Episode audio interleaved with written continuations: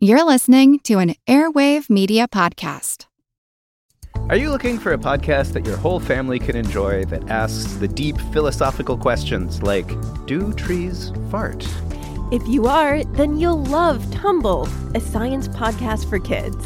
I'm Lindsay. And I'm Marshall. Join us as we explore stories of science discovery from butts to animals, dinosaurs, astronomy, and everything in between. You'll love these stories and you'll learn something new. Find and follow Tumble Science Podcast for Kids wherever you get your podcasts or at sciencepodcastforkids.com.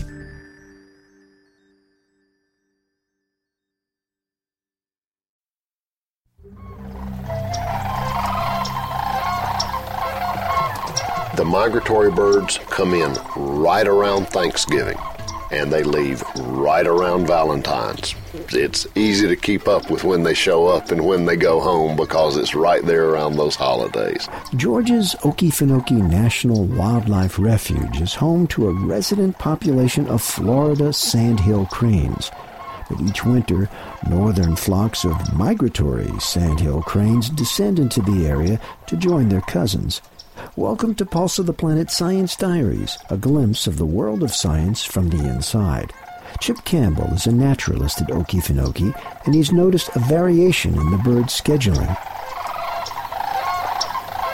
They're actually leaving about a week earlier now than they used to leave. This is one of those many observations that's been made in changes of migratory patterns, shifting of ranges that we're seeing as the climate warms a bit.